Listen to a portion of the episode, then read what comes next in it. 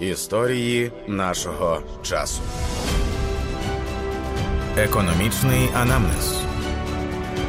Крим. Матеріал створено за підтримки Польського інституту у Києві.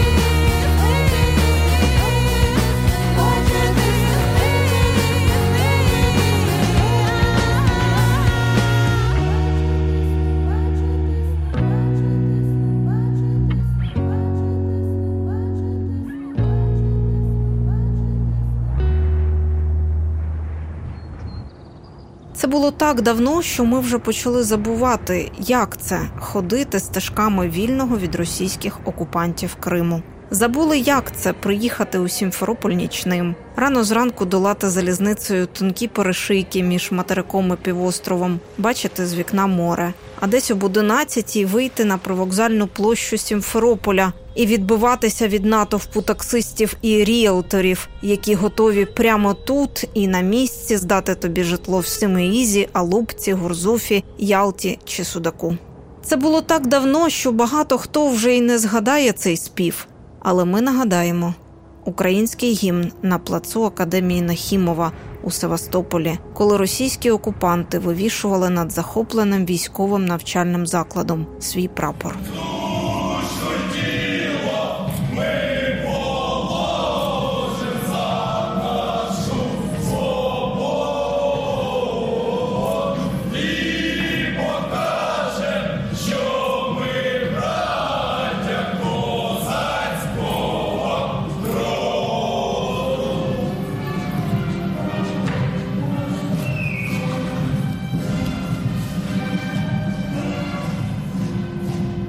Майже 10 років не причина, щоб забути. З вами подкаст Економічний анамнез. Я його авторка і ведуча Анастасія Багаліка. І сьогодні ми будемо говорити про те, з чого все почалося.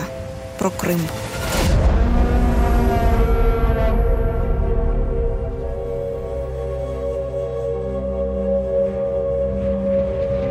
Автономна Республіка Крим місто Севастополь, яке має статус окремого адміністративного регіону України, займають майже всю територію Кримського півострова, окрім північної частини Арабатської стрілки. Це вже Херсонщина. Площа Автономної Республіки Крим і міста Севастополь разом складають 26 тисяч 850 кілометрів квадратних. На півночі Крим межує з Херсонською областю, з'єднаний з материком по суші кількома перешийками. На заході і півдні омивається водами Чорного моря, на сході Азовського. До російської окупації населення півострову становило майже 2 мільйони людей з 26 лютого 2014 року. Півострів окупований.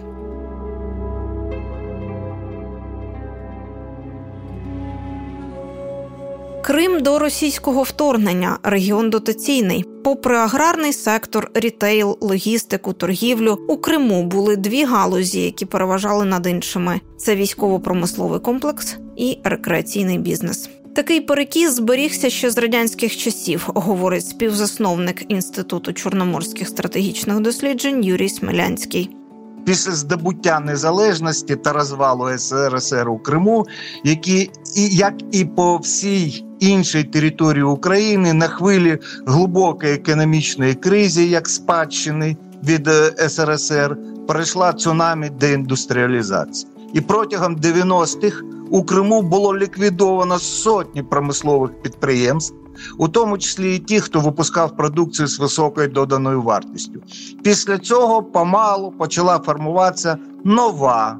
Знову ж таки, регіональна економічна модель, яка так остаточно і не була сформована на момент початку нової російської окупації Кримського півострова.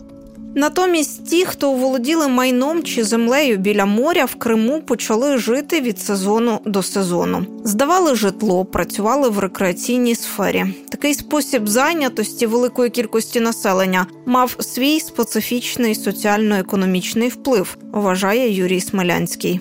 Це називається скрите безробіття. От і все. Тобто, це знову брехня, обман. Да?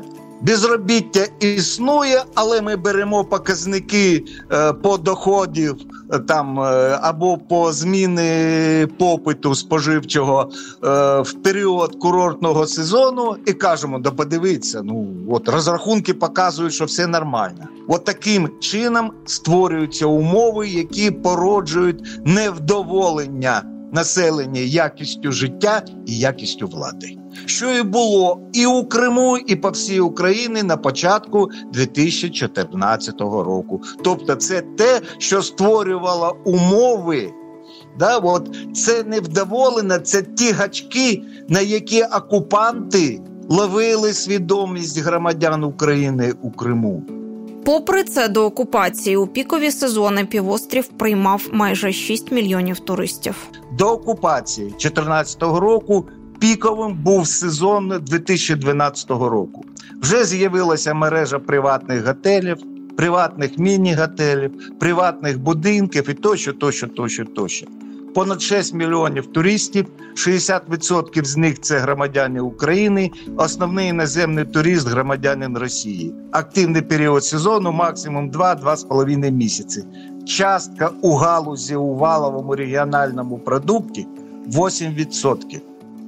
До російської окупації невід'ємною частиною реальності у Криму була також і корупція. Юрій Смелянський згадує як приклад конкурси на розробку газових родовищ. У 2005 чи 2006 році проводився в Україні е, конкурс на розробку газового родовища. Приблизно воно знаходиться в 60 кілометрах в морі від Ялти.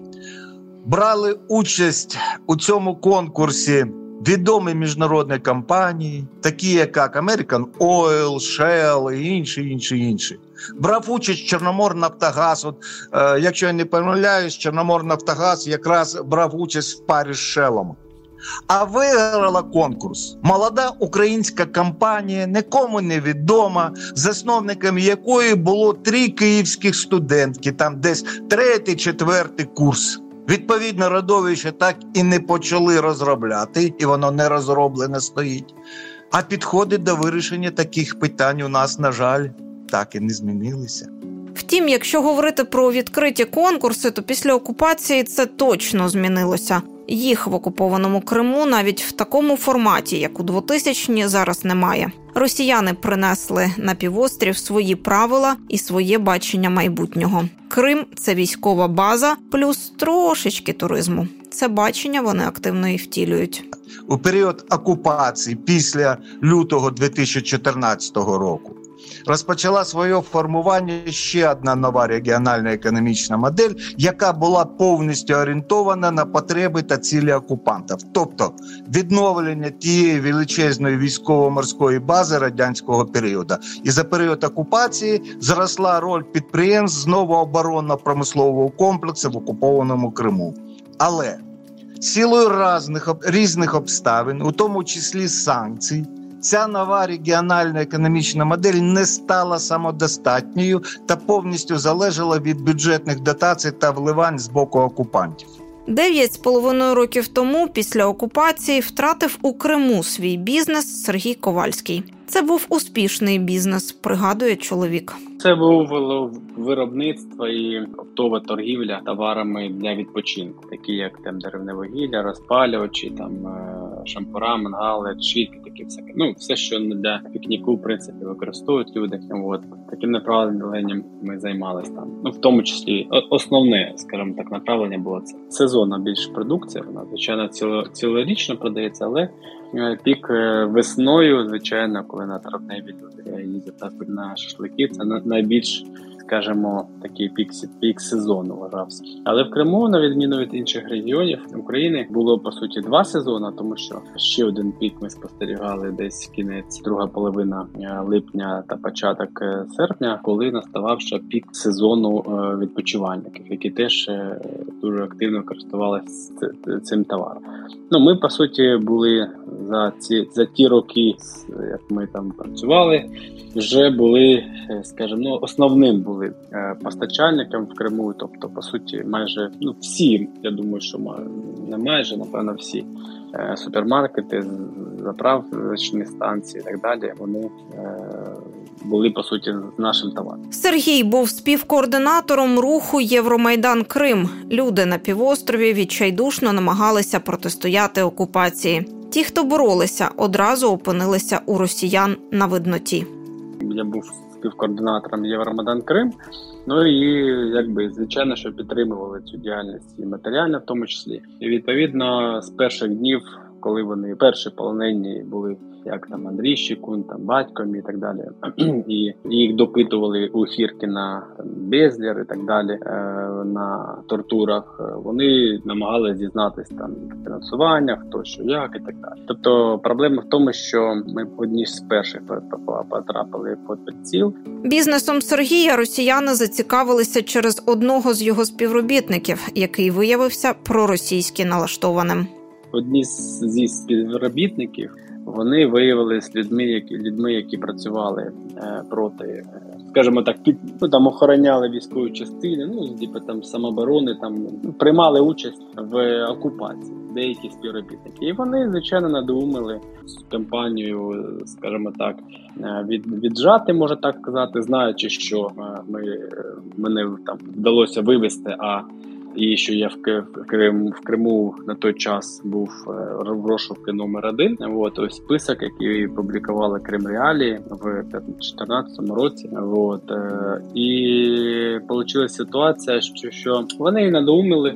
І відповідно створили юрособу і просто перевели активи поступово і все по суті. А глобально щось зробити ми з свого боку не могли. Бізнес росіянам дістався разом з усім: виробництво, залишки товару, гроші на рахунках, впізнавана торгівельна марка. Сергій Ковальський розповідає, що людина, яка заволоділа його бізнесом, тепер купує розкішні автівки і ні в чому собі не відмовляє. Розумієте, вони ж забрали як компанію, да, від- Тобто це означає, що там е, гроші на рахунках, залишки товару, ну повноцінно працююча компанія. От. Я не думаю, що вдасться прям це нам повернути, оскільки ну, люди, скоріше за все, будуть знімати все, що можна. Вони отримали там компанію, яка по суті там майже там не знаю. Ну ну може явно, явно більше 50%, може і 80% да, там поставок Крим робила в Криму. Тобто ми дуже дуже сильно розвились до того часу. Але ще вийшла ситуація, що починали почали закриватися ж, ж, кордони, скажімо, тут адмінкордон створювали там, і відповідно вони залишились взагалі одні. Тобто був там рік-два, коли вони отримали взагалі ну, сверхприбутки, що там трошки інше законодавство, там трошки в цьому є плюс, що там немає реалізації, там відтермінування, їм зразу поплатили гроші по гарному курсу, не так як у нас, да, курс е, рати ну, тричі він пав, да, з 8 там, до 24, 25. Вот, е, тобто в них е, вони там, ну, наскільки я чув, там якісь там ще готелі побудували, там ще щось. А знаєте, там 16 рік, умовно, там мені ну, там знайомі кажуть, там ну він дружині купив там X6, там сам на Мерседесі який останній катається. Тобто люди е, розумієте, їм дістались готові, да? Вот. І вони жили шикарно на е, шикарну ногу. Звичайно, що він він там якось ще, ну потім у зв'язку з тим, що приймав участь в цих цих процесах, якусь посаду отримав там і в Ялті десь працював, і в місті Сімферополі, там, тобто він там ще працював на окупантів. От. Е, А ну от якби тому, скажімо, така ситуація. В саму торгову марку за ці роки грошей окупанти не вкладали. мені скидають іноді- іноді фотографії. Досі вона там працює. Так само називається. Звичайно, вони нічого не змінили. Дизайн там залишився тих років. Ну, Особливо нічого там не переробляли. От. Але як працювала, вона так і працює. От. І до сьогоднішнього дня. Зате на Сергієві і його родині залишилися кредити, які брало підприємство, щоб розширюватися. У нас були кредитні лінії, які були теж в залогі. Звичайно, що я був там поручителем, як е, власник. І ще я після всього, ну вони все все якби забрали, і ще я залишився банком винен там. Не пам'ятаю, там до двох мільйонів щось таке було на той час. Ну гривень на той час якби були більше ніж сьогодні 2 мільйони гривень е, по курсу 8. От і відповідно, ну ще й там домовлялись з банками, намагались е, ну добре, що ми там знайшли спільну мову. Вони реструктуризували трошки, дали час. Ми тут трошки відновились. Дуже повезло, що вдалося відновитися і щось там працювати, потихеньку розрахувалися. Тобто вони по суті е, активи забрали, а пасиви е, залишились на нас. Тобто борги там перед постачальником, бо були там деякі постачальники, е, які, наприклад, в Києві. Да, знаходилися звичайно, що вони мене мене знали, дзвонили, і там треба було якось теж закривати питання. От, тому, скажімо, ми зі свого боку, слава Богу, так здалося, ну, склалося, що за пару років ми з всіма розрахувалися і змогли потихеньку відновлюватися. Психологічно і матеріально було дуже важко, пригадує Сергій Ковальський. Дуже було важко морально, тому що все це якби зрада, яка відбулася да, тоді, і все, коли стільки років ти вкладаєш там, вкладаєшся душею в певну справу, і тебе просто обнуляють. От. Єдине, що нас врятувало, ну не врятувало, так трошки, хоч е, бо на той час ми вже мали філіал в Дніпрі в Києві, і так сталося, що е, скажімо, хоч е, якісь бу- було хоч щось починати, але е, звичайно, що з філіала починати, ви, ви, ви уявляєте, що центральний офіс весь якби обнулився. Тобто, починаючи від там головного бухгалтера, бухгалтерів, та там керівників там і, і знаю, відділу забезпечення, там продаж, все, все, все було дуже важко, прям сильно. Я пам'ятаю, коли там знаю, я там іноді нагадую дружині, щоб вона не забувала, коли там зайшло там 10 тисяч на рахунок, там якось там якогось клієнта там в грудні, по-моєму, там 14 Ми раділи, що будуть якісь гроші там, не знаю, на вихідні, там якось щось так далі. Тобто, ну було дуже скруто, дуже. Після деокупації Сергій Ковальський планує повернутися в Крим.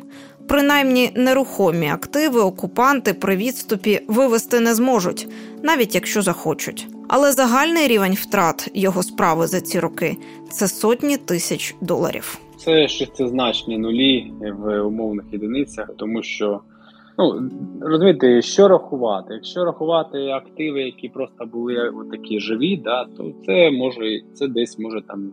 До півмільйона може доларів. А якщо рахувати ну майно плюс майно, звичайно, може там і до мільйона. От а якщо рахувати умовно упущену вигоду, компанія 10 років працює і приносить. Ну я знаю скільки вона приносить, тобто і приносила там. Після деокупації розпочнеться процес поновлення прав на викрадене росіянами майно у Криму. Правочини і документи, які видають окупаційні органи влади на півострові, Україна не визнає. Нагадує співзасновник інституту чорноморських стратегічних досліджень Юрій Смелянський. Все, що відбувалося з майном за цей період, є никчемним. Тобто, все повертається власникам, які були до початку окупації. Ну до того часу, як власники вимушені були або відмовитись, або у них забрали, або їх вигнали. Ну і бо вони вимушені були покинути територію, і інше, інше, інше, інше. Тобто, це не реституція. Якщо не, це не реституція, це не реституція. А як тоді Знову це називати? Ре- Реституція е, це коли визнаються права обох сторін. Просто в цих е, випадках е, шукається в на чию адресу буде більш справедливе рішення. Угу. А ми ж кажемо, що все, що відбувалось в окупації, це никчемно. Тобто ми не визнаємо цих правочиних. Ці люди не власники, вони крадії. І, хоча загальний напрям дій держави після деокупації органами влади озвучений і задекларований, нормативно-правову базу треба мати вже. Алгоритм поновлення прав має бути публічний і відомий людям. Для цього повинні вже існувати законодавчі нормативні документи. В нас вже повинні бути прописані алгоритми і протоколи дій, як це буде відбуватися. Повернення майнових прав, там інтелектуальних прав або якихось ще. Коли ми говоримо про відновлення Криму після деокупації, то треба зважати на кілька факторів, які є ключовими для різних галузей. Наприклад, для агросектору це Дніпровська вода, зрошення і полив. Співзасновник інституту чорноморських стратегічних досліджень Юрій Смелянський нагадує, як важко і довго будувалася система водопостачання Криму. Весь комплекс робіт за радянських часів додам. Зайняв 24 роки з 1951 по 1975 рік. А у Яни Капу Дніпровська вода прийшла у 1963 році через 12 років після початку будівництва. Зважаємо, що період відновлення займе той самий термін. Хоча відомо, що відновлювати або да, е, ремонтувати, скажімо так, завжди складніше і дорожче, ніж будувати нове. Але хай будуть ті ж самі 12 років, хай навіть 10. Про що мова? Тобто, оці 12 років після деокупації Дніпровської води у Криму не буде. Це зрозуміло. За винятком одного сезону, це весна 2022, весна 2023. Його не було, її вірне, вибачаюсь, е, Дніпровської води не було весь період окупації. Це період часу, за який відбуваються вже кліматичні зміни, змінюється якість ґрунтів. І тощо, тощо, тощо, тощо. Змінюється і структура сільського господарства, яка буде підвлаштовуватися да, от під ці зміни. Відновити довоєнну структуру сільського господарства у Криму після деокупації без Дніпровської води ми не зможемо. А їжа є однією з первинних базових потреб людини. Рекреація без їжі неможлива. Пов'язувати левову частку економіки півострова з туризмом знову теж неправильно. По-перше, відновити галузь швидко не вийде. Це знову ж таки пов'язане з водою, безпекою, очікуваним рівнем руйнувань. Але навіть якщо все вдасться, туризм все одно не зможе бути основним драйвером економіки, вважає Юрій Смелянський. Очікуваний великий рівень руйнувань у Криму після від- виходу окупантів, період функціонування військово-цивільних адміністрацій. І, це буде зовсім не туристичний період у Криму, поки будуть да, функціонувати військово-цивільні адміністрації, бо у них завдання інші. І як резюме, от на цей перший пункт із п'яти розвиток туризму у Криму можна розглядати як галузь інвестиційного інтересу в якійсь віддаленій перспективі. Тобто, після деокупації, якщо 8-10 років ми вкладемося, це великий успіх. Але за умови створення, створення належних передумов. Але туристична галузь не є головним інструментом економічної реінтеграції Криму і не зможе її бути. Ще одне актуальне питання для Криму енергетична безпека. Після деокупації 1944 року радянська влада це питання свідомо чи несвідомо розв'язувати не стала, поставивши півострів у залежність від материка. Я приведу дані лише по двох тодішніх да, районах кримських: це Албатський район та Бахчисарайський район. Господарства цих районів до окупації під час Другої світової війни мали свої міні-гідроелектростанції, які забезпечували електроенергію потреби господарств, а надлишки віддавали до свого районного центру. От під час відступу радянських військ до Севастополя всі ці електростанції були підірвані та зруйновані. За 70 років у період з 1944 до 2014 року вони так і не були відновлені. І така ситуація, де є право говорити про те, що повною мірою реінтеграція регіональної економічної моделі в Криму після його деокупації 44 1944 року так і не була закінчена. Цю помилку не можна повторити, переконаний Юрій Смелянський, оскільки в радянські часи вона призвела до спотворення умов функціонування кримської економіки. Важливо також не припуститися й інших помилок, наприклад, у сфері мореплавства і безпеки. Це обов'язковий демонтаж незаконно збудованого росіянами Керченського мосту і обов'язкове відновлення ролі півострова як морського транспортного хабу. Будівництво чотирьох автобанів, двох аеропортів міжнародного рівня, демонтаж Кримського мосту для безпечного мореплавання. Ну, от е, оце останнє я повністю згоден. Нарешті влада почула, що Кримський міст повинен бути демонтованим, бо вона щось ніяк е, до цього не могла схилитися. Але розмова про реалізацію цього величезного інфраструктурного проєкту, бо будівництво цього всього автобанів, аеропортів е- і так далі це величезний інфраструктурний проєкт. Як власне будь-якого іншого інфраструктурного проєкту, проєкту повинна починатися з пояснень. А яку економічну, геополітичну або іншу вигоду принесе реалізація такого проєкту? Наразі запитань про Крим у нас більше ніж відповідей. Тільки одне ми розуміємо абсолютно точно: основа майбутнього це деокупація. З вами був подкаст Економічний анамнез. Я його авторка і ведуча Анастасія Багаліка. І сьогодні ми говорили про Крим. Слухайте, думайте, дійте.